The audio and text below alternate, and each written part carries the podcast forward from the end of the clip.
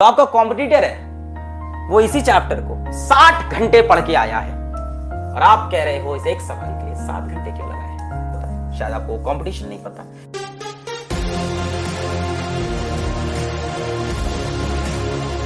एक बच्चा कह रहा है, सर, एक क्वेश्चन आता है, उसके लिए सात घंटा पढ़ा रहे हो।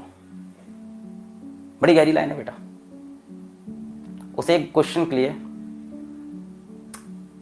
इंसान शायद मेरे ख्याल से कुछ नहीं तो चालीस घंटे मेहनत करता होगा, एक एवरेज नीट एस्पिरेंट एग्ज़ाम में सवाल कितने नीट के? पैतालीस पैतालीस, नब्बे। एक सौ अस्सी क्वेश्चन इंसान तैयारी किसमें करता है? Eleventh twelfth drop first drop second मान लेते हैं ये नहीं किया। लेट सपोज़ ये नहीं किया। मान लेते हैं यहीं सेलेक्ट हो गया। इलेवेंथ तीन सौ दिन पढ़ता होगा, तीन सौ पैंसठ ना सही। तीन सौ दिन यहाँ पढ़ता होगा। टोटल हो गए छह सौ दिन। रोज दस घंटा पढ़ता होगा। अगर सही में सेलेक्ट होने वाला है तो टेन आर के आसपास जाता होगा।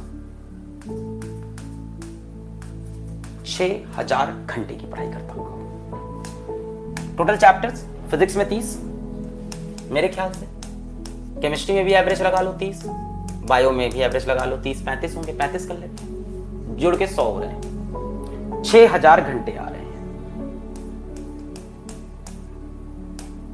साठ घंटे पर चैप्टर पढ़ता होगा एवरेज स्टूडेंट जो कि ट्वेल्थ में क्वालिफाई करता है। आप ड्रॉप करो तीन सौ दिन और, एक ड्रॉप और, तीन सौ दिन और। जो आपका कॉम्पिटिटर है, वो इसी चैप्टर को साठ घंटे पढ़ के आया है। और आप कह रहे हो, इस एक सवाल के लिए सात घंटे क्यों लगाए शायद आपको सीट की वैल्यू नहीं पता, शायद आपको कंपटीशन नहीं पता, शायद आपको पता नहीं कि एक क्वेश्चन कितना इंपॉर्टेंट होता है।